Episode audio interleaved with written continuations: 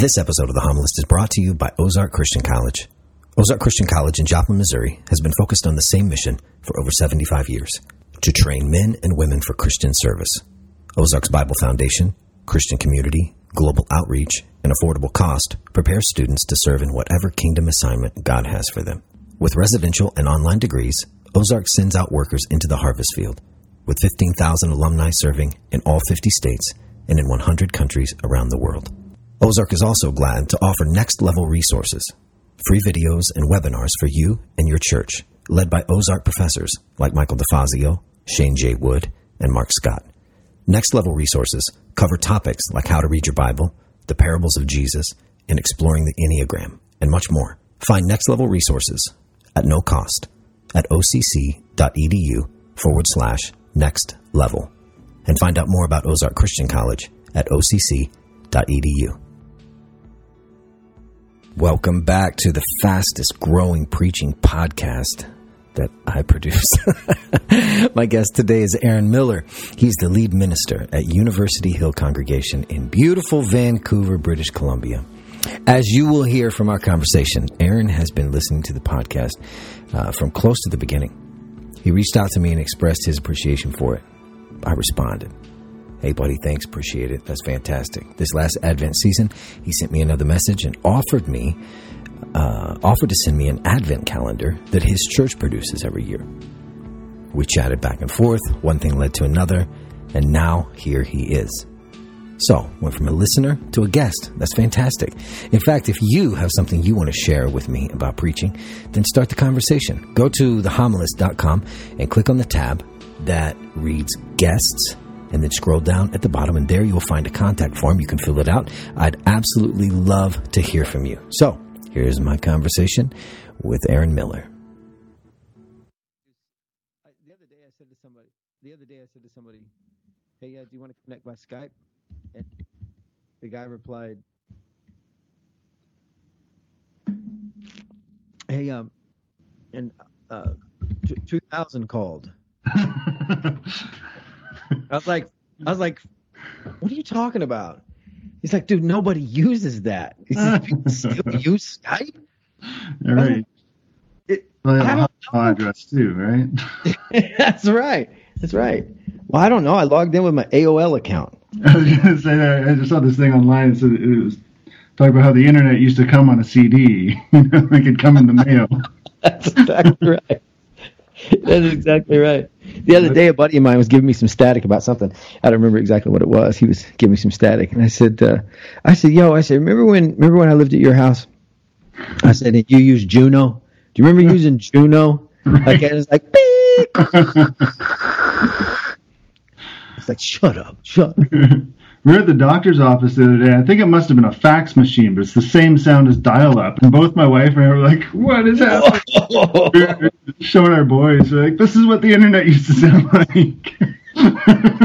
They're like, "What? What? What are you even talking? The yeah. internet used to sound like? Like that's what? That's a thing?" Terrible. Uh, Picked up. All- On the, on the wall, it would ruin your downloads. Right? Exactly right. No, you can't use the phone. You can't use the phone. I'm on the internet. I'm on the mm. internet. Oh. Uh, I spend awesome. my life on a campus surrounded by people who are young enough to be my kids if I had right? been less responsible in my right. early years. Exactly. They, exactly. All of my cultural references are lost. So this is great. Yeah, I'm uh, I'm in the same I'm in the same boat. I just talked about this yesterday at church. I said um, I said oh got stuff going off here. Um, I said yesterday at church. I said, "You know where I'm at right now? I'm at that place where uh, three times last week somebody got a hold of me and said, 'Hey, can I talk to you about about some stuff? I just want to sit with you and get a little bit of wisdom on a couple of issues.'" And I was like, "What in the world are you talking about? Wisdom on some issues." And then another guy called and said, "Hey, I want to talk. I want to talk to you a little bit about how you, how you create a, uh, how you create a, um, a masculine culture inside of inside of church." He said, "Because it's like it's it's just it's become so soft, and like your church is your church has really got a real masculine element to it. It's like a completely different culture than other places I've been. Can you talk to us a little bit about it? Another guy sent another guy sent me a message and or called me on the phone. He he was a guy, a kid in college who listened to the Homilist podcast, and he says, "Hey, yeah, uh, I want to talk to you a little bit about, a little bit about the podcast. I just got a few questions. I want to ask ten questions for a class assignment." So I answered them all, and I was like, "Man, this is kind of strange. Like, it's really kind of weird that, you know, all of a sudden out of the, I'm freaking old. I'm old. Like, that's what just happened. Like, I was, I just got, I just got old. So yeah, crazy." Crazy, crazy. So I, I, I have to confess, I'm in my, I'm in my fortieth year. I turned thirty-nine. I'm about thirty-nine and a half, and uh, and my boys assure me I'm not old until I turn forty. Then you're old. Then you're old. So it's like I'm milking. It's over. It's over. It's curtains after that. That's six months of my life. Yeah, you're going downhill, pal. You're going downhill. Yeah. You know what? My uh, my experience is. My experience is that um, um, forty, forty is where it started getting good. I believe that. I, mean, I still don't feel like I know what I have any idea what I'm doing. So right. Eventually, and uh, what always freaks me out is when I remember my parents at my age, and I realized they probably had no idea what they were doing either. And yeah, that's a, fine, so like, yeah, that's, a, that's a fact. Yeah. We say it all the time. We look at our kids and we say, uh, hey, just for the record, like we have no idea what the hell we're doing. All right. right. So none of us. We don't know. Yeah. We don't know what we're doing. So when it comes to, when it comes to like questions about, hey, Dad, what about this? Listen, here's the answer. Can we go one step at a time, please? Right. Yeah. Stick one step at a time. Like this yeah. is... This is way too much. Hey, when I sent you the questions, did I send them to you on Facebook or did yes, I send yes. on Facebook? Okay, great. Let me pull them up real quick. They're always the same, but every once in a while I'll I'll customize something, and yeah. So I better better make sure I got the same ones in front of me. I don't want to. That's all right. I don't want to.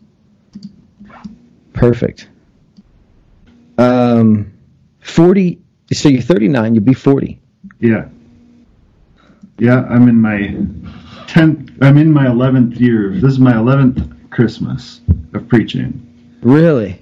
Yeah, it's kind of hard to believe. Wow. Is uh, let me let me get these pulled up here, and we'll be we'll be flying we'll be flying high. I'm listen. I'm so I'm always so prepared. I did, but th- I came in this morning. My computer shut down. I'm like, what is this about? Like, this is not normal. Um. And so, anyway, so I apologize. Uh, just, we'll, we'll persevere. It's not typically how this, not typically how this goes. Um, I mean, everything is out of whack. So, okay, we're good. All right, perfect. Well, let's start right there. Is that good? Sounds good. Perfect. Yeah. Aaron Miller, welcome to the Homilist Podcast, my friend. Thank you, sir. Good so, here. uh, so here's what's kind of cool. So you're a guy who got connected to the podcast through some guys that you work around and with. Yeah, that's right. Yeah, Jason Byassee and Ross Lockhart. That's right. Are my buddies, and uh, they they also work in and around the Vancouver School of Theology, where my office is, and my church meets in their chapel as well. So right on. So yeah. Is this church that you're a part of? Is this is this a ministry of the of the school, of the campus? It's just, uh, what is it? No, it's kind of a weird uh, situation. It, the church itself was started back in the day to be the worshiping community for the seminary. So, like, the principal of the school was the preacher on Sundays, and mm. everybody lived on campus, and, you know, like, every, uh, and, and uh, faculty and staff would come to church, I guess. God, and, yeah. uh, and over the years, that kind of changed, and um, so now it's just now it's a, a United Church of Canada, a mainline. I don't know if you know anything about the United. If you know anything about the United Church, you probably know some sort of caricature about us, but uh-huh. that's all right. And uh, um, anyway, so we're we're just a mainline church that happens to meet on a campus. It's kind of peculiar. So we're not actually we're sort of close to the school, but not part of it. My aunt, we rent space from the school, so I get to hang around and get invited to things I might not otherwise get invited to just because I'm here.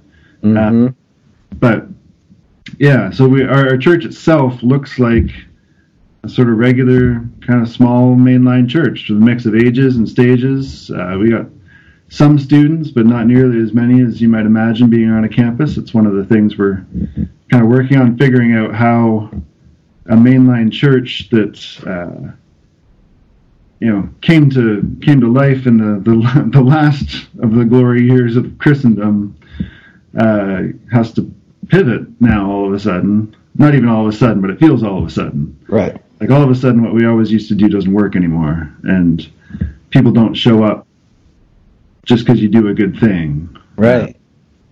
And the other funny thing about our chapel is you can't see it from any direction, so nobody's stumbling across us. Wow. Yeah. Just nestled just nestled into the... Yeah, it's a beautiful the... space. Like, so there's a big garden out front, and then trees out back, and there's glass on all sides, and stone on the walls, and it's this really lovely space that people people will come just for the space. Uh But uh, but yeah, you can't, like, it's not like our signs out on the main drag inviting people in, or you know. Wow. Uh, it's it's really it's a really weird thing, but uh, yeah, they're a beautiful bunch, and we're glad to be here. Uh, and how long have you been there? This is my fourth Christmas, so just three and a half years or so. Yeah, I got here July July twenty sixteen. Got you. Yeah. Got you. Yeah. So, uh, so let me so let me ask you this. So let me yeah. ask you this. Um, is it is it? I'm a terrible judge character. I'm a terrible judge character. I yeah. have no problem admitting this. I'm the worst at this. Okay. Like like my favorite game is like what type? What's their Enneagram type? Like that's one of my favorite games. Hey, I never get it right. Never. Right. Not one time ever have I ever got it right. It's just like I definitely know what they're completely wrong. Always wrong. Right. Um. But but here's my here's my perception. Um. When I think about Jason Byassee. Yeah. And I think about Ross Lockhart. Yeah. And then I take you and I put you with your flat bill and your beard right in the middle of those guys. It seems like seems like that's an odd fit. Is it an odd fit? Uh kind of. Well, I mean, Enneagram's kind of funny. I I, I would bet dollars to donuts Ross is a three, and and I know that uh, uh, Jason's a six and I'm a nine, so so we fit right in there together. Yeah, like, you sure do. That's good. The yeah, three of us need each other in order absolutely to right. Yeah, yeah. Hey, what would I do in this situation? I don't know. What would I do in this situation? yeah, right. would, yeah, that's right. Yeah, so you guys do share a line. Yeah, you guys do yeah, share yeah. a line. So, yeah. Uh, I, and yeah, and, and uh, I don't know. I like hanging out with people who aren't aren't much like me. I mean, uh-huh. Ross, you know, likes to point out that I'm his hipster pastor friend. And you know, uh, and I, and that's that's great. You know, oh, everybody man. fulfills a role. You know, yeah. I can't pull a bow tie. Yeah, oh, that's a fact.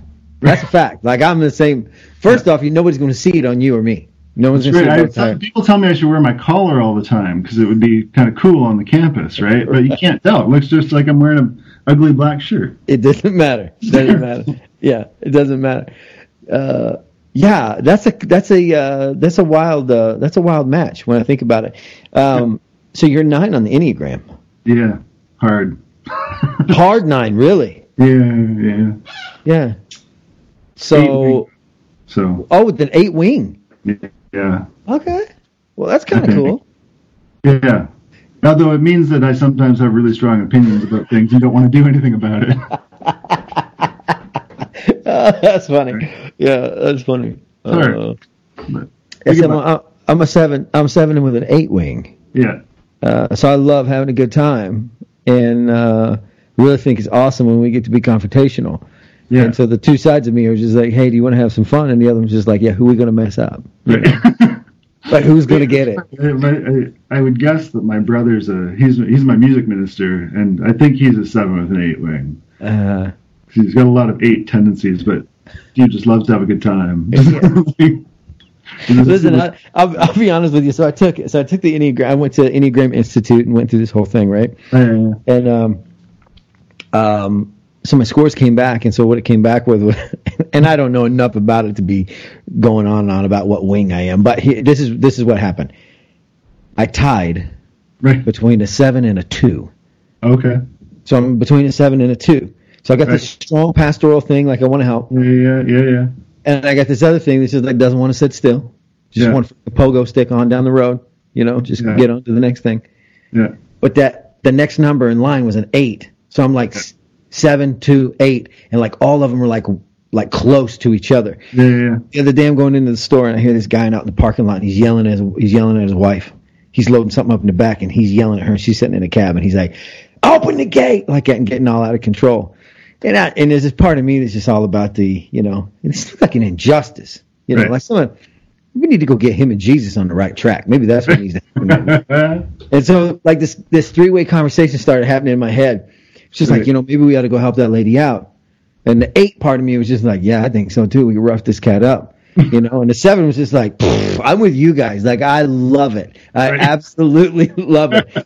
And then, and then like, then, then reason won over. And I was just like, yo, you got stuff you need to be doing. And no one is getting beat up. Nobody's, there's nobody getting hurt. Somebody's just having words. You just worry about yourself. You don't need to involve yourself. But that three-way conversation I had going was, it was intense. It was just like, yo, we need to fit. And when all three of them line up like that, like we're being helpful in this situation. Yeah, and it's fun. Yeah, and we're going to challenge the establishment. Right? Like, that's it. Yeah, you're unstoppable. Man. Well, good good on you for being so redeemed that you were able to rein them all in. Yeah, yeah. Yeah, I'm, I'm, a, I'm, a one, I'm one for fourteen on that. Yeah, I'm one for fourteen on that. Yeah. Yeah, I don't know. Yeah, I'm, I'm getting there. I'm getting there. So, uh, yeah. So, hey, so here's what else is really interesting. So, I don't remember. I don't remember if it was Ross or Jason uh, who suggested I reach out to you. Oh. And get you on the podcast. I don't remember.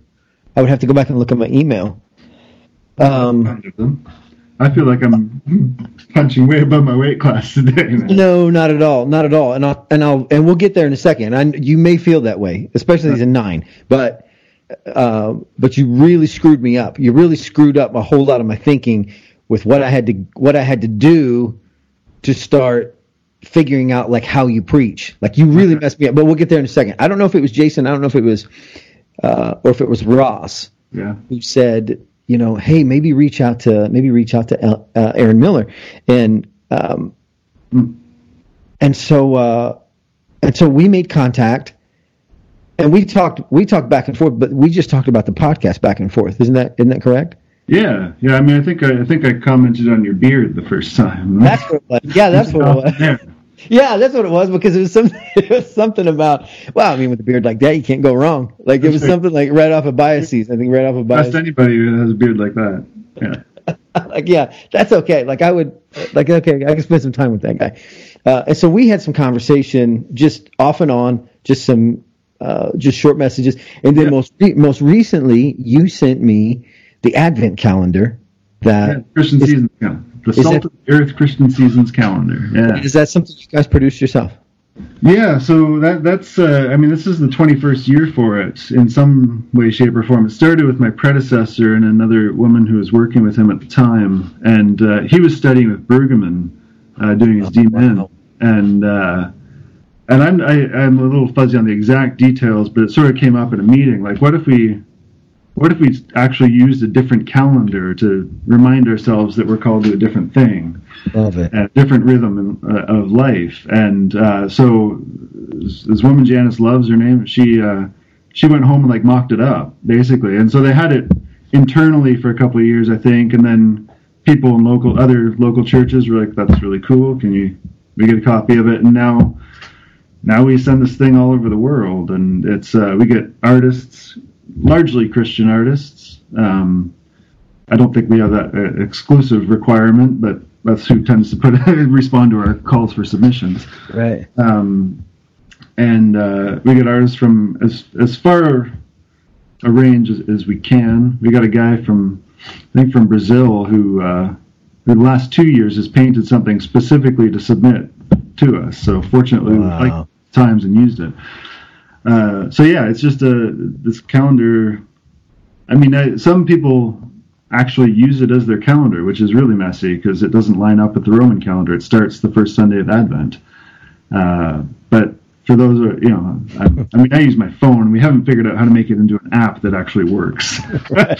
You know, so I, but it's on my wall. It's uh, it's in front of my desk, and it, it's just a constant reminder that we shape our lives around the life of Christ and the life of the church, and we're trying to move to a different rhythm. Yeah, not, not the Roman, uh, not the imperial rhythm. Right. Uh, but uh, so I uh, so I, I love I love the calendar. Uh, if somebody wanted to order one of those or get one of those, where would they go?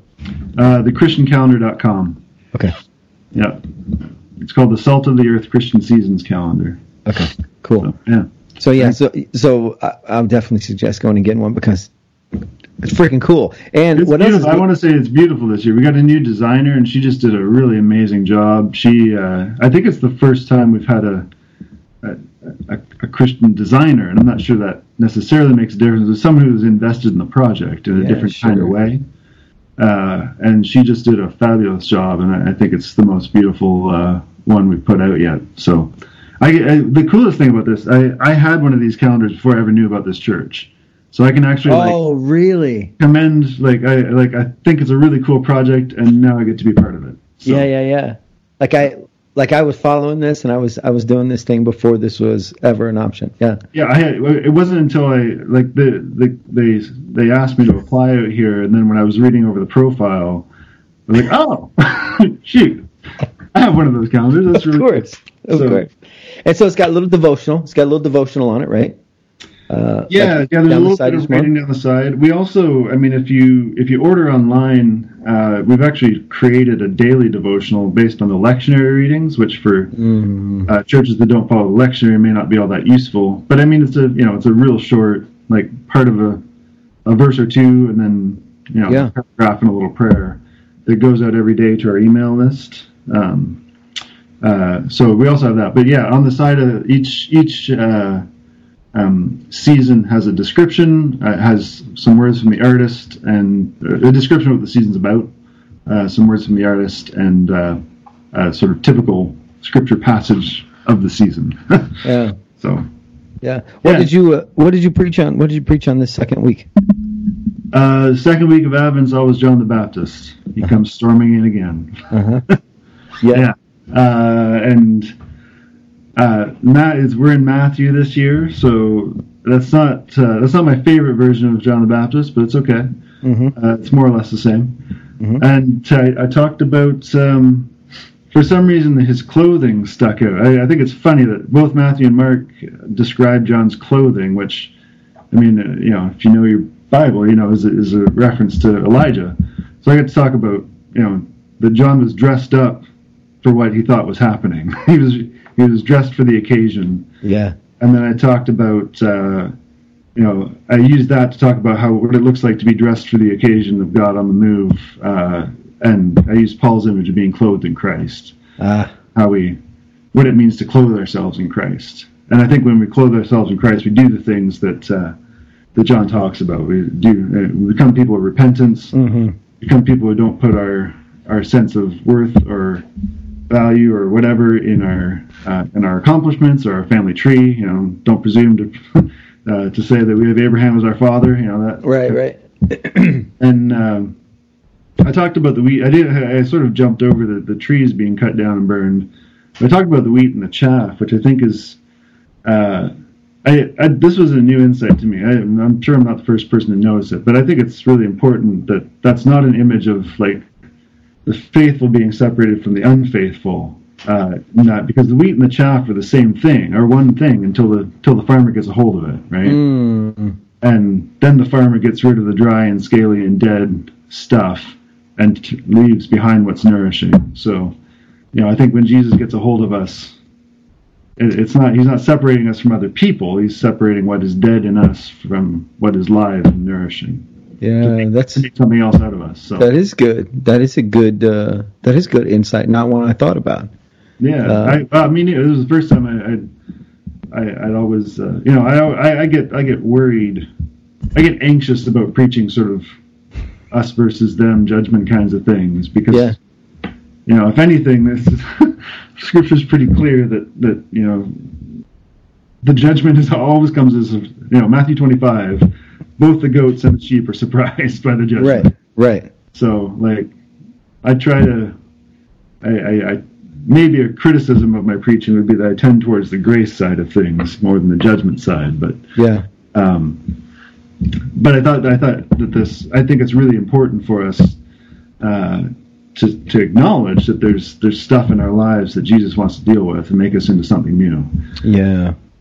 So that, that image that, you know, we all we all have this kind of protective dead husk on us that is separating us from God and from each other, from being the nourishing thing that we're meant to be, and uh, and Jesus is going to get rid of that and burn that stuff up.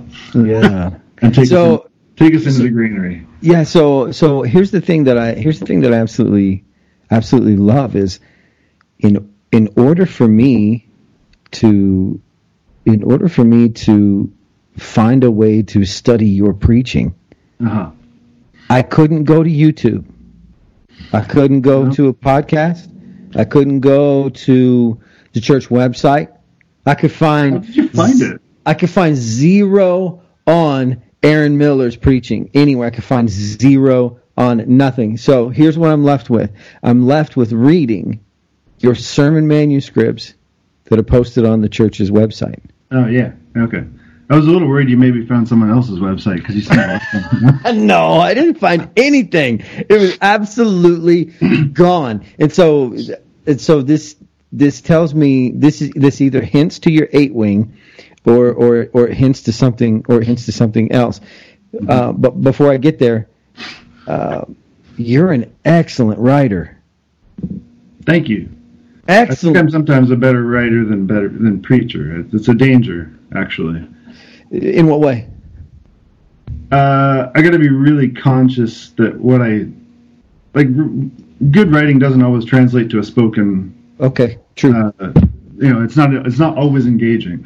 True. Yeah. You know, like I've seen really brilliant writers get up and read their stuff, and it just doesn't do anything for you yeah. in a live setting. So the, if you if you get too kind of technical, you lose the connection with. with the people That's you're true. trying to talk to. There, there, there's a difference. There's a difference, and I don't know if I don't know if any of the any of the, the listeners of this have ever even thought about this conversation. But there's a world of difference between the way you read something and the way you hear something.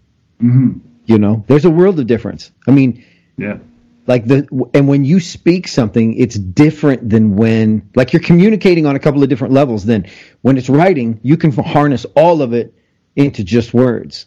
You know, and it changes. It absolute, absolutely, I mean, changes things. When a beautiful written sentence can be hard to follow when you're speaking to somebody, right? It's true.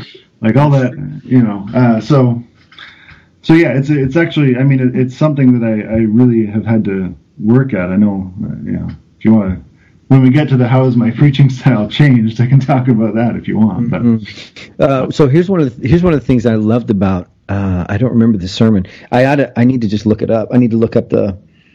Um, this the one about the thief. Yeah, Christ the thief. God, so good, eh? So good, ah. so good. Hey, I'm not kidding you. I'm sitting there and I'm reading this. I'm reading this sermon, and I'm just sitting there. I'm staring at the screen. My wife is up in my office, and she's wrapping Christmas presents. She's sitting beside me or behind me, and she's watching something on T V. The T V over here, and I got the computer here, and. Is that me or you? That's me. That's you. Yeah. yeah. Um, so I'm sitting at the so I'm sitting at the computer, and uh, and all of a sudden, as I'm reading through there, I'll go, mm. and she goes, "What?" And I go, "What?" And she goes, "What?" And I said, "Nothing. Not this freaking sermon. It's freaking so good." I can't. I just kept on going down the deal. Just a little while later, I pull up another one. I'm reading through, and I go. Oh, oh man. She's like, what? I'm like, freaking good. I said, this is the last thing I needed was one more preacher to be envious of. That's the very last thing that I needed. uh, so here's what I loved about that sermon, and I'll, I'll figure out the name. Could you tell me the name of it? Do you know the name of it offhand? Uh, that would have been the first Sunday of Advent, so it would be Advent one, right? I think it's, it should be the last one up there. Really? I think That's- so. That's the one. Should be the most recent sermon. Uh, Call Christ the Thief? I I can find it for you. Maybe it is. Maybe it is. No, I got it right here. I'll pull it up right here. Sermons. Uh, I hate to do this to you, but that's all right. Uh, I've got holy urgency. Oh yeah, that's it. Is that the one? Yeah. Oh, that is the one. Can I? Let me just read. Let me just read a portion of this real quick. Is that okay? Sure, sure. Yeah, yeah. I mean, is that okay with you? This is, I know it's brutal. I know it's brutal, but let me just read All this. Right. All right. This is just. Fr- this is freaking. This is freaking just shook me. It just sh- freaking shook me. I absolutely loved it. Um, in this season, this is this is the very end. There's like three paragraphs. In this season, where we're waiting for Jesus again, what do you need him to steal out of you? Or what do you need him to steal you out of? Where do you need him to claim? What do you need him to claim for? Uh, sorry, I'm a terrible reader. Uh, where do you need him to claim for good what's his? Where do you need to let him line your life up with our hope that we have through him who loves us? Where might we leave the door unlocked because we know that when he sneaks in in the dead of night, joy comes in the morning? I freaking just about lost it. Perhaps we need him to steal us out of spending habits and keep uh, that keep us mired in financial anxiety. Maybe we need him. Uh, maybe we need to be lifted out of lies that keep broken relationships broken.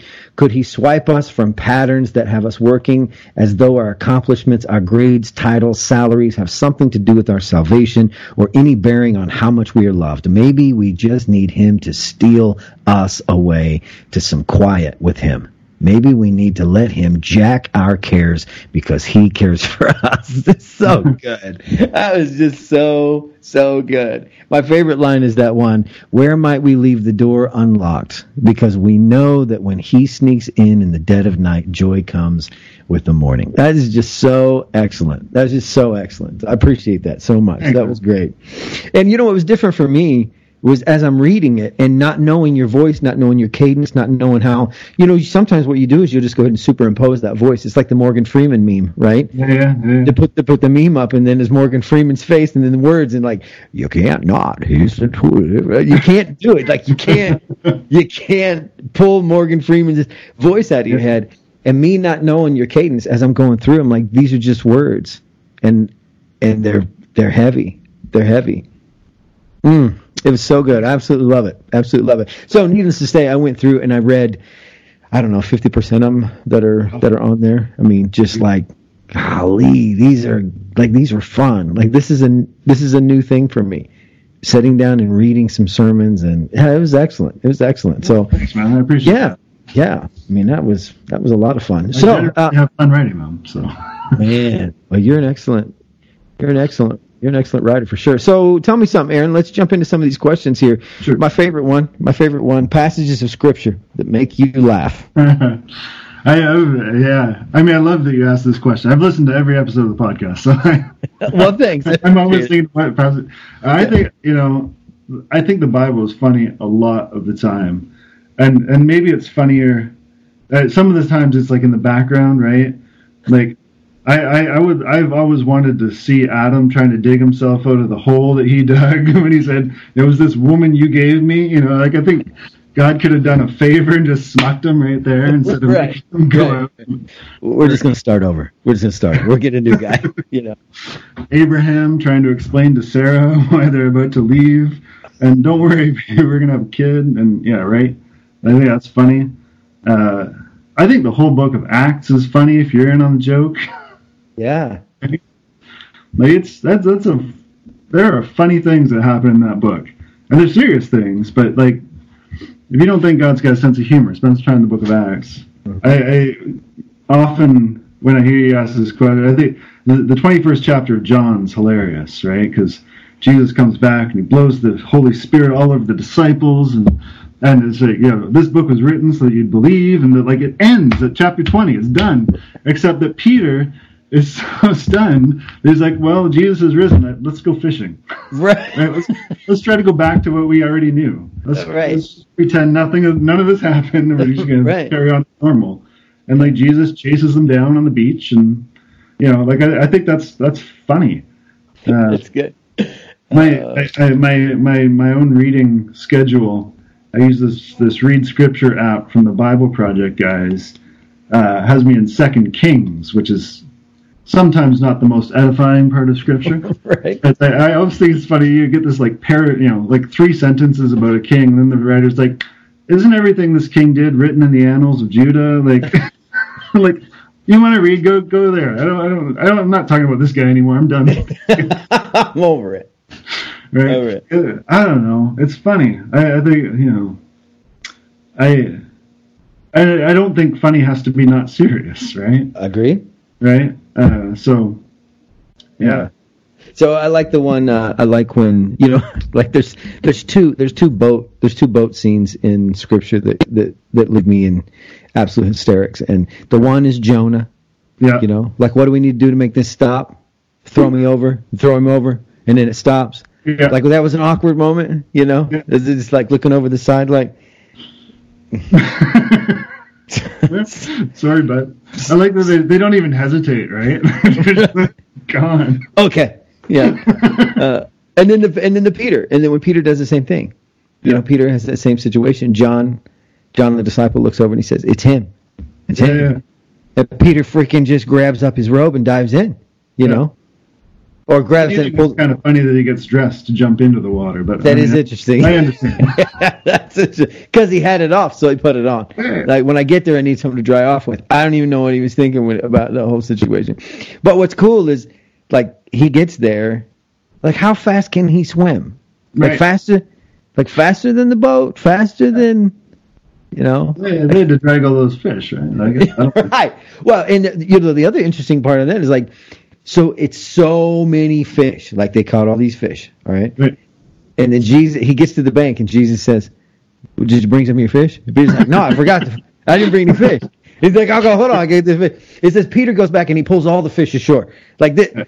what took a boat, and you know, you know, however many other guys are there. Like Peter grabs and he pulls it back on his own. And I think probably everybody's just like, this dude's been sandbagging the whole time. This dude has been sandbagging. There's some the guy in the time. background counting them all, right? Because we get the, the exact numbers.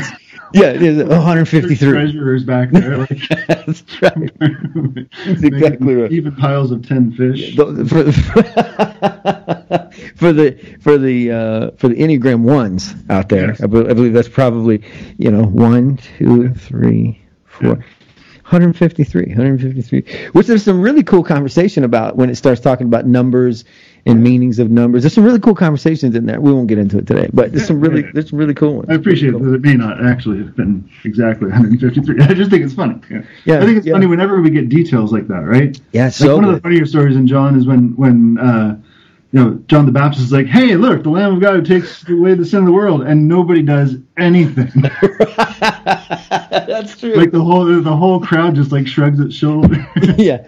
And then and then the next day he's like, "Look," and then and the two go and they're like, "Hey, uh, wh- where are you staying?" Yeah, right. And, and then we're told like it was it was about four in the afternoon. Yeah. There you go. Like just some, how about some random some random freaking details for you. Yeah. Are you or someone you know wanting to make a difference with your life, but you're not sure where to start? At Ozark Christian College in Joplin, Missouri, they help students discover the kingdom assignment that God has for them and then train them to carry it out. Ozark prepares students for all kinds of Christian service: biblical communication, biblical justice, youth and children's ministry, counseling, missions, organizational leadership, worship and creative arts, and much more. Ozark's close community, Bible foundation, and commitment to service prepares students to take the gospel to every corner of the globe as ambassadors for Christ. And Ozark's affordable tuition offers a quality private Christian education at a public university price. Ozark Christian College. Your mission is out there. Your training starts here. Yeah, that's good. Yeah, I love that. I love that. Um, Behold, the Lamb of God that takes away the sins of the world. The crickets. So what? Okay. Which I think is a good, you know, this is there's a lesson in there for preaching. Yeah. I think I used, I used that in the uh, in, in a sermon recently on evangelism, right? Like the... Like if John the Baptist is like, "Hey, look, do the this guy," and like yep. nobody does a thing. Yeah, like, yeah. And then, rem- then he gets two, right? And then two guys. Two That's right. That's you know what else is cool about about the John the Baptist relationship? Yeah. John the Baptist, his disciples, his relationship with Jesus and his disciples. Something that's really cool to me, and, and it brings me a little bit of little bit of hope, is that while while John's in prison, he sends his disciples. Mm-hmm. Just go to Jesus. Mm-hmm. Go to him. Ask him. Mm-hmm. Ask him if he's the one, or should we look for another? Yeah. And it's kind of like, John, you, like the reason all these people, like, like you're the one that made the announcement. You remember, like you made the announcement. You did the baptism. You were at the ordination. Um, you did. You like. You remember, right? Yeah. Like he's your cousin. Like it's gonna be weird. But just go ask him if if that's them. I think there's a lot of hope in that. I mean, it, what preacher hasn't? What preacher hasn't had this crisis of faith at some point in their relationship with God, their yeah. church, and their ministry and their calling? You know. Yeah. I mean, he saw the Holy Spirit descend upon him, right? And he's right? Like, like things are just not working out quite like he imagined they were going to work out. Yeah. And I think they probably don't, you know? Yeah, I think that's common. Expect to lose his head before the Messiah did something. Yeah, I think that. Yeah, I think that's a hundred. I think that's common. You know, I mean, prison, prison, prison can do that to you. I think. You know. Yeah. I think there's a certain. I think there's a certain level of isolation and loneliness that happens in a place like that, and and and that's literal. But I mean, on a metaphorical level, I think that's something we deal with more in in our occupation yeah. than than than a lot of us would be willing to admit. You know, um, and well, we find out. You know, I think I think it can be hard to get up every week and say what we believe. You know, preach good news if things are not quite going the way you hope they would. yeah, yeah, yeah which happens true. to everybody. You know. Yeah. So. Yeah, that's good. Thanks for diving into that with me. Um, that's a that's a good conversation. I think we could probably do that. I think we could probably do that over and over with different.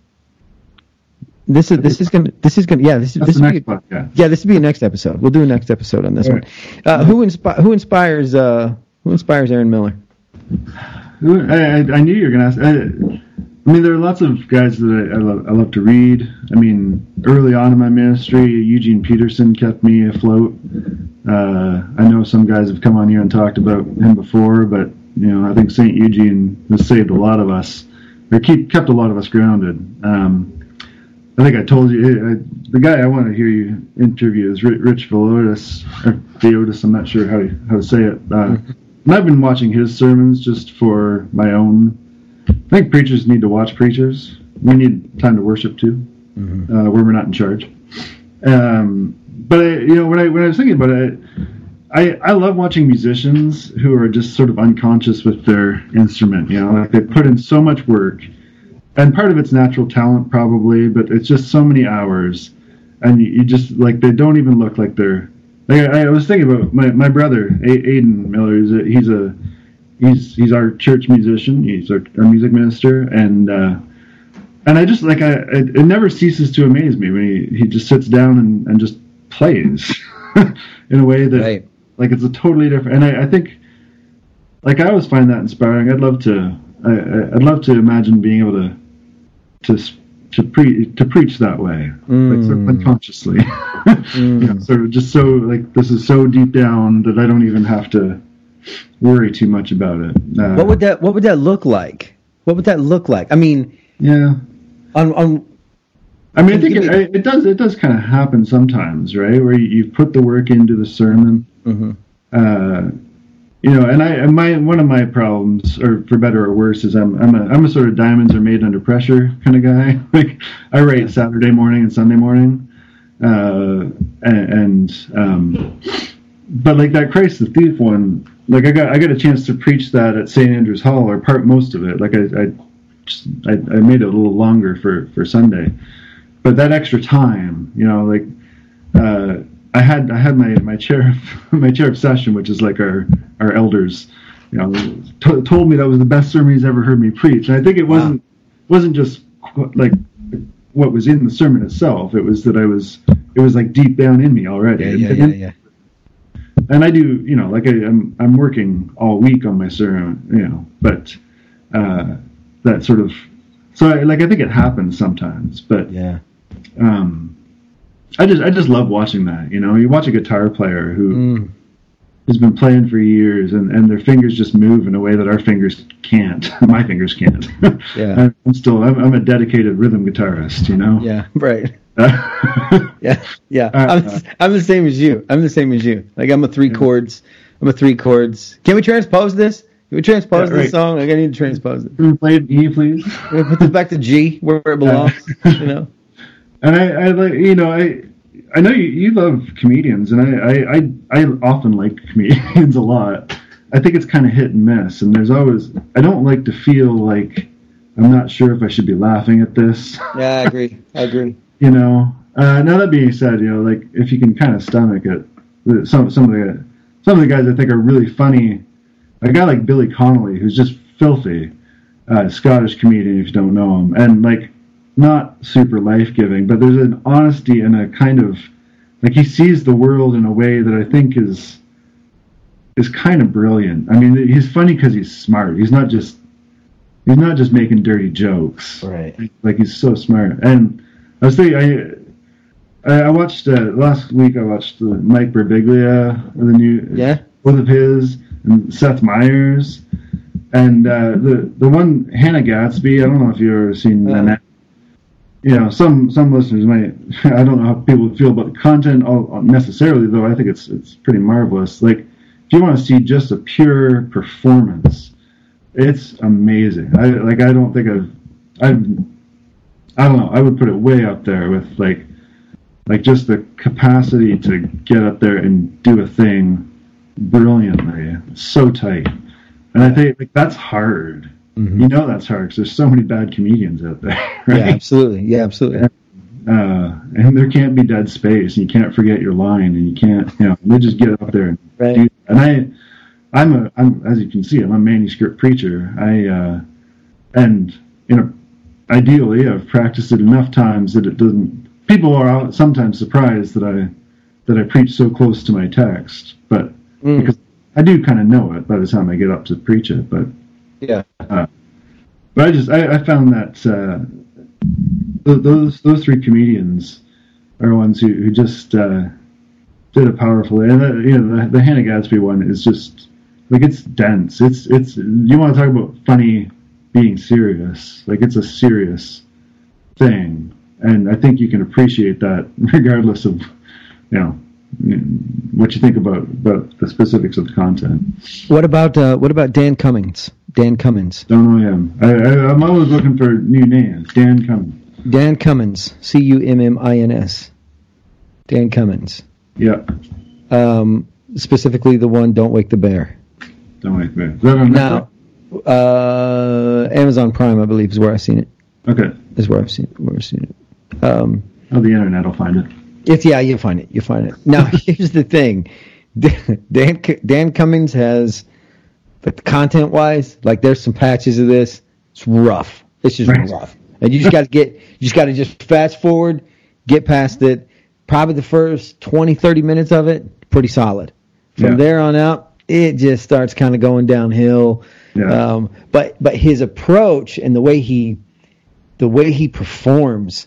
Yeah, is so it's so well done. Like he's a um, like he, t- he talks about his use his use of uh, his use of word his use of word and metaphor and terms yeah. and what he so he talks about sidewalk and etiquette and, and politeness and manners, and he said it mirrors the road. Okay, it mirrors the road. He said it's easy. He said if you're on the right hand side.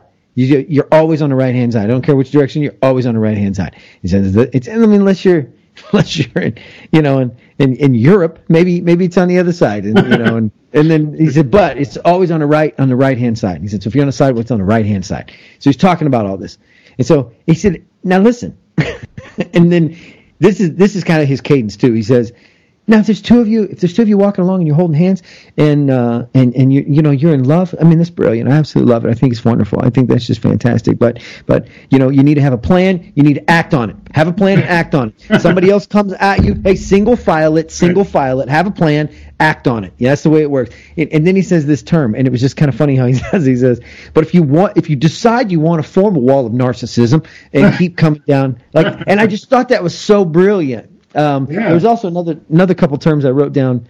Um, he says, he says my wife, my or he said my girlfriend, like she wants me to lose weight and she wants to continue to bake delicious treats at my house all the time. And he said I'm getting mixed emotions inside my relationship. These mixed messages. He said she wants me to lose weight and she keeps baking me uh, delicious treats. And he said, she came in the other day and I'm eating these cookies. And she says, Dan, are you going to eat all those cookies? And he said, I, I was planning on it. I was planning on eating all of the cookies. And she says, you can't eat all those. They're not good for you. He says, oh, I'm sorry. I thought you baked me cookies, not shame biscuits and guilt wafers. You know, like his, like his use. Yeah. His use of wall of narcissism, you know, uh, shame biscuits, guilt wafer. I mean, it's just, just a really, really, really polished, polished guy. And you can tell he's a words guy.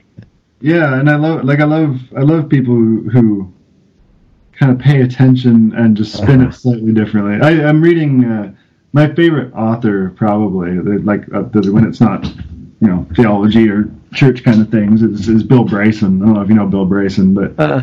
he's an American guy who who sort of worked a long time in, in the U K uh, um, as a journalist, and he, he did travel, sort of creative nonfiction kind of stuff. And anyways, I'm reading his new book on. It's called. It's about the body. Uh, so he, he wrote a book a while back, made him kind of famous, called uh, A Short History of Nearly Everything, which is a science book for guys like us who aren't scientists. Um, and this one's about about the body. You know, it's called The Body: A Guide for Occupants. uh, so, wow! But he, he's always, like he, he just like just twists it just a little bit. Like uh-huh. like we're still talking about science, and like this. Good. I didn't know science was funny, but it turns out yeah. that it is. Yeah, that's good. You know, like. Pays attention to the details and make it make it good. Yeah. Are you a uh, are you a little bit of a black sheep inside the inside your movement? Uh, like in my denomination? Yeah, inside your denomination. Are you a little bit of a black sheep? Uh, I don't know. I mean, a little. You know, by by the standards of my denomination, I, I'd be uh, an evangelical kind of. Uh, you know, I preach Christ and Him crucified, risen and reigning. Mm-hmm. Uh, I'm not alone in that.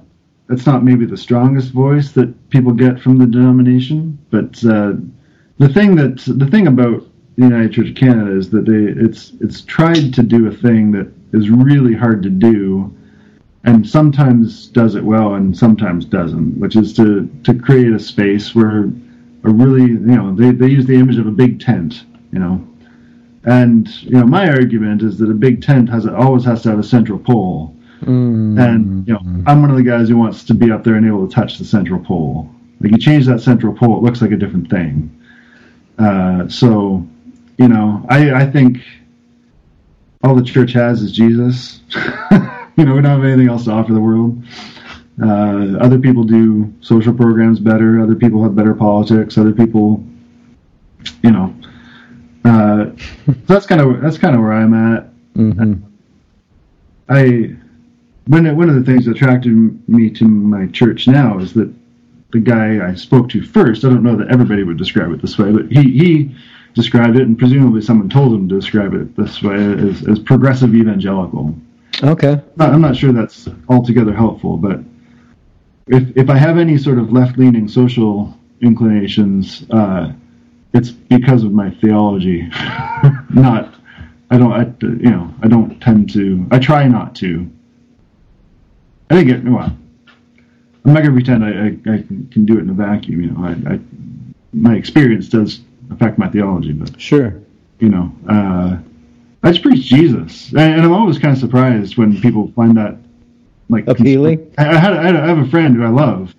From another local church who came to my church, and she's actually going to preach for me uh, when I'm away in January. And uh, it, she she said she's kind of newish to the church in, in the grand scheme of things, an adult convert. And uh, uh, you know, she said, "So, like, did you bring the conservative theology to this church, or was it here when you got here?" It's like, like you've read my sermons. I don't think I I I, I don't think I'm a conservative preacher, but. In the United Church of Canada, like I, I fall on that, that that side of the spectrum. Yeah, you, you do. I don't, you do. I don't think I'm a black. Like I'm, I'm not alone. I'm not as alone as the headlines would make you think. Uh-huh. Uh, and out on the on the West Coast, which is like I mean, Vancouver is is known to be the most secular city in the country. Um, but like some of the most faithful, Jesus-loving United Church ministers I know are out here. Yeah. Uh, doing their thing, so God's oh, doing a thing out here. Is that That of the of the four cities in Canada? Is that what you mean? That's right.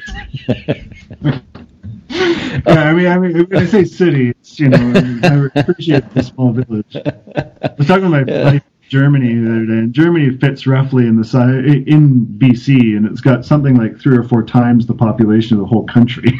Wow. You know, like, we just we got we got a lot of land up here. Yeah, know? We like our personal space. That's right. Well, we all live like within one hundred miles of the border, right? Always. Yeah. That's true. Right. Like ninety percent yeah. of ninety percent of Canadians live within one hundred miles of the border. Yeah. Uh, something like that. I, yeah, I was I, I was looking at it. I was looking at it on a, I think on the um, on the church website or on the um, it must have been on the church website. There's a map. Yeah. I think, and it's got it's got Vancouver, so I started backing it out.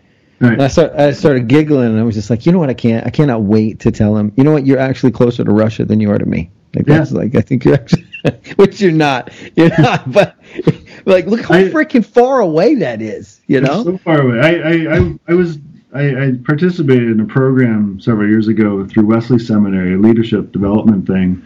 Uh, so it was all I was the only Canadian. It was all Americans, and, and like.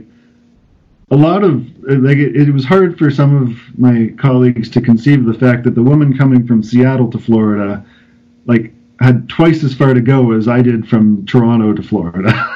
Right? Like, yeah. It's a big country. Like, yeah. And, and yeah. it's, yeah. I mean, it's a six-hour flight for me to get home. or home. Back yeah. to Ontario, which is where I'm actually from. Wow. Uh, which is only halfway across the country.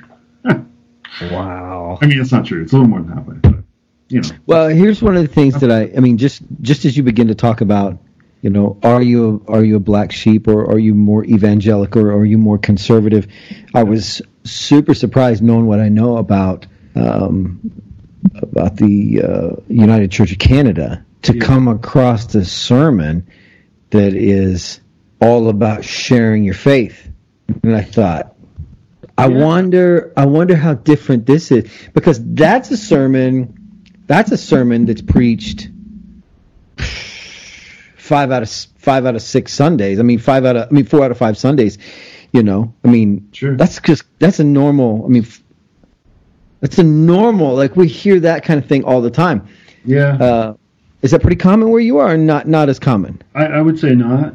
Yeah. Um, for the reasons that I outlined in that sermon. Uh-huh. Uh, we're just not, and it's too bad. I mean, you know, without getting into a history lesson, I wouldn't be the person to give a history lesson in the United Church, but, uh, you know, we, we so tightly tied what we were doing to a Canadian culture, right? Like, the United Church was founded mm-hmm. to be the Protestant denomination of Canada. Like, we were basically founded to compete with the Catholics, who had a unified voice across the country, and we wanted, we wanted one too.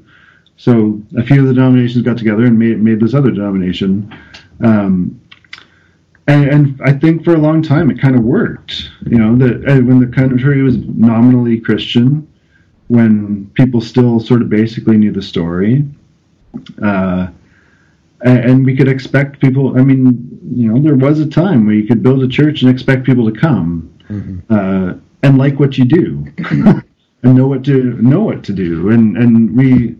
You could expect that people would come back when it was time to get the kids baptized or get them in Sunday school or whatever, um, when it was time to get married. Or but now, like, in B C, like here particularly, uh, you know, like you got three and four generations of people who've never been inside a church.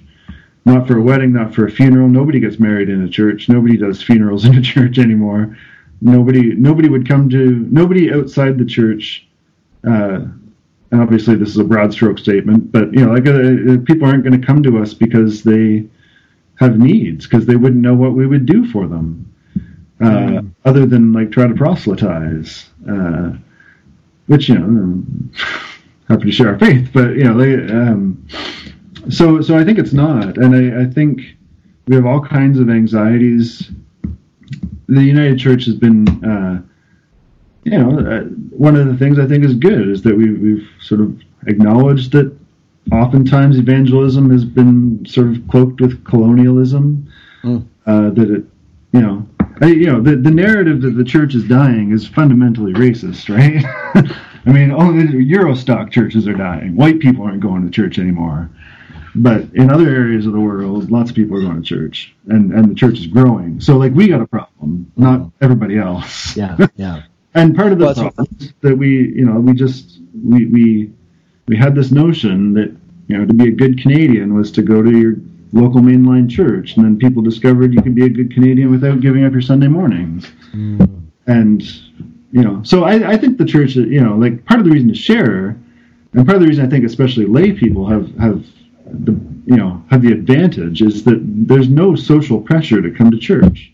Nothing. Mm. And nobody would second guess you if you decided to sleep in on Sunday morning, to not give your money to that organization. You know, like, so why do you do it? Like, tell me that story. learn, and, yeah. and and we got to learn to tell that story, because we haven't practiced telling it. We don't even tell it in, in church. Like, you know, we don't ask each other, how is it with your soul? Mm. Because that's private. That's personal. Yeah. You know, so there's a lot of work to be done. And, you know, I've, I think one of the things that's cool about my own church is that they have kind of embraced the possibility of being this sort of alternative community in the world. We just also have to figure out a way to tell the world about it. You know, it's, yeah. it's, not, it's not good enough to be over here authentic in a corner until we die, right. uh, you know. So, so I, I, you know, like we've been, we've got a grant coming. We're going to try and plant uh, a different kind of community, not necessarily a worship service yet, but a different kind of thing in the local pub on campus. Uh, just a space for people to come, because I, I have this working theory that that uh, in a culture where, you know, hardly anybody is actually hostile to Christianity up here. Right? Like, my experience has not been. I don't think anybody has ever been actively hostile. But they are totally indifferent. And uh, I think that's harder to overcome than animosity. Mm. At least if you're, you know, if someone's angry, you have a chance to talk about that thing. They don't yeah. care. And they have no reason to believe. And they're perfectly happy, right? At least they, you know, uh, they're living, they're in an affluent culture. They, they live in the most beautiful place in the world.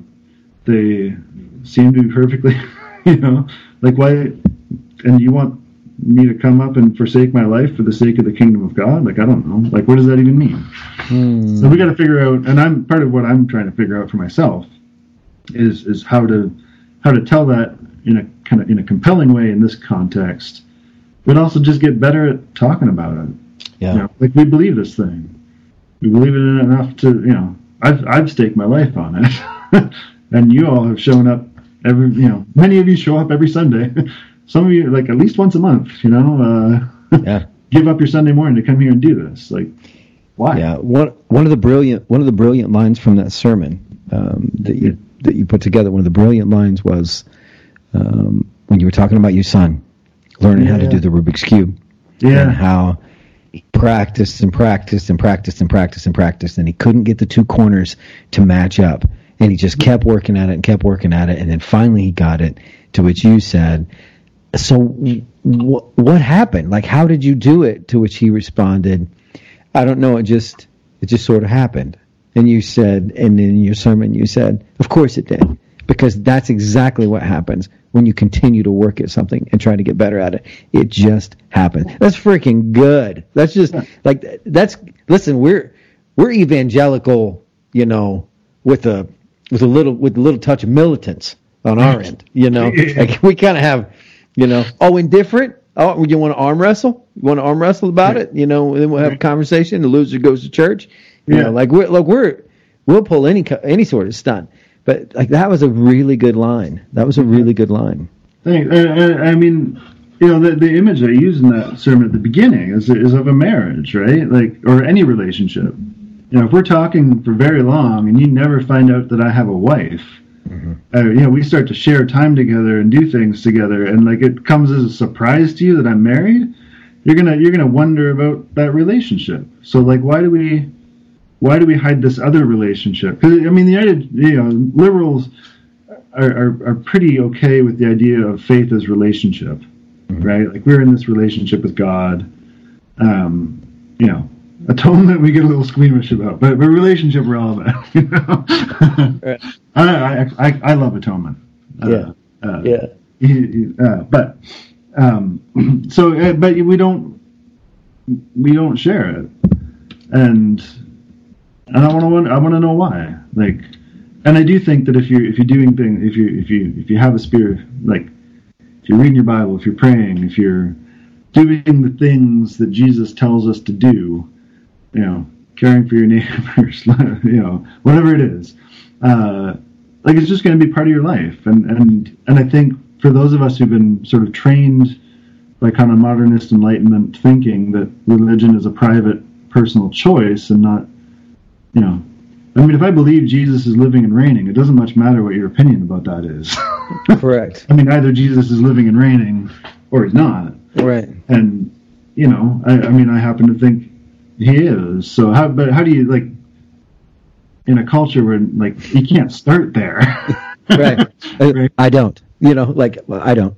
Yeah. Like, okay. Well, I mean, that conversation, you know, that conversation is cut short. I mean, I, of course, do. But yeah. in the yeah. instance that you're yeah. talking to somebody that, yeah. Yeah, and, and so, like I, I, I think, I, I think in that sermon, and certainly I've made fun of myself before. You know, like I was kind of like Peter's instruction to, you know, yeah. give an account of what gives you hope if, if someone should happen to ask. You know, just be ready. Just reality, be ready. The reality is, yeah, most, you're not living sufficiently interesting lives for the gospel for anybody to think to ask. Most of us look exactly like our neighbors. Mm. But you know, like a, I often sit in my overpriced apartment on the campus of U B C. You know, wondering if this is what the Lord requires of me, because it doesn't doesn't look different than anybody around. So, like, how how are we different? What's what's and why does this story matter? And yeah. I mean, I think we got to start asking and answering those questions for ourselves. Yeah, uh, and not in a kind of general theoretical kind of way, but in a real lived kind of way that people will find compelling. Because I had this, I, I I think that, you know, on a campus, for instance, you know, everybody come everybody who comes to a campus is asking the same basic questions, I think. How should I live? What am I gonna do with myself? Yeah. What's what's you know, what's the best use of my energy? How am I gonna change the world or not change the world? Yeah. You know, uh, and I think the gospel has stuff to say about that. Not necessarily black and white answers, but you know, I think uh, I, I, you know, hook them up with Jesus and they'll, they'll, they'll, they'll you know, if you can get people actually Yeah, in, introduced to Jesus and let him do the work, let him separate yeah. the stuff from the wheat. Uh, then I think I think something good can happen. You know. Yeah, I agree. I agree. That's so good. That's such a that's such a good metaphor. The the chaff from the wheat. That's a um, that's a good one. That's not that's not one that that's not one that uh, that ever ever hit me. Mm-hmm. Just like you said it. That you know you think sheep goats. You think sheep, yeah. goats, you know, yeah. you know, two different things. Yeah, yeah, this is different. That's completely different. I uh, I went to that I went to that same passage uh, yeah. for for Advent this week and just talked about how we think of Jesus meek and mild, you know, senior picture Jesus, you know, yeah. with his hands like this, with his freaking hair, you know, like that's how we think of him, yeah, you know, yeah. and he's uh, he's got some really cool light coming in on his face. I mean, he's really. But then John's like, when John talks about him, John's like, yo, uh, this is going to be bad. This is, yeah. you know, this is going to be bad. Like he's, you remember the old bumper sticker? Maranatha, Christ is returning. Boy, is he pissed. Right. You know, it's kind of along those lines. It's kind of along those yeah, which yeah. I, share, I, I shared that. Peace with a sword, you know. And exactly I, right. Those are not yeah. my, you know, that's not where I... Often go. I do. This, you know, this is my this is my Advent T-shirt. I don't know if you can see it. Cast down the mighty, send the rich. Oh yeah, fill the hungry, lift the low. That's freaking good. Where'd you get right? it? It's the Magnificat, right? It's, that's in the Bible. Yeah. Where Where did uh, you get the shirt? Uh, a guy named Ben Wildflower. He's got an Etsy shop. Okay. But it's dope. I love it. That is cool. And uh, that's real you know, and I think like, you know, if you're a twenty-something, and like this is, you know, like the the gospel is radical, you know. I don't know. I, I listened to Willman, and he was talking about, you know, maybe the gospel's for for young people. Right?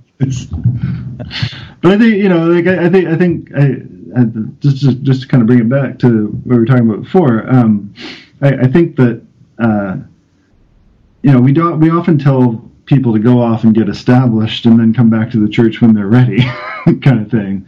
And I want a chance to say, you know, like, Jesus cares about what you do now. Mm. Jesus cares about how you're a student. Jesus cares. So I was talking to a guy, a student, yesterday uh, after church. You know, like, he's in engineering, and like, I want to create a space where we talk about what it looks like to be a Christian engineer. Mm-hmm. Are there things you can do as a Christian engineer and not do as a Christian engineer? I don't know, but like, let's at least invite Jesus into that conversation and listen hard, you know, uh, and, and and create a kind of community that will support you when you don't when you say, I'm sorry, I can't do that because yeah. it just doesn't want me to. I love it. Fly with, that's not gonna fly with most of your bosses, just for right. Yeah, I love it. So, man, thank you so much for doing this. Thank you for being on the Homilist Podcast. Yeah, man. Thanks, buddy. I appreciate it. This is good. See ya. Bye. That does it for this episode of the Homilist Podcast. Aaron Miller, thank you so much for joining me and uh, jumping on and having these conversations. This is uh, this is super. Uh, you're a, you're a good one. And thank you for listening to the Homilist Podcast. We've got some exciting stuff coming up at the beginning of this year. I've got a lineup that is really freaking wild. Um, I'm not going to talk to preachers for the next, uh, I don't know, maybe month, two months, maybe three months. I've got a lineup of some guys that are not preachers. But what they're going to do is they're going to help push us as preachers into some other uh, some other areas of success in our life. So I'm looking forward to talking to these guys. You're going to enjoy them as well. All right. Till next time.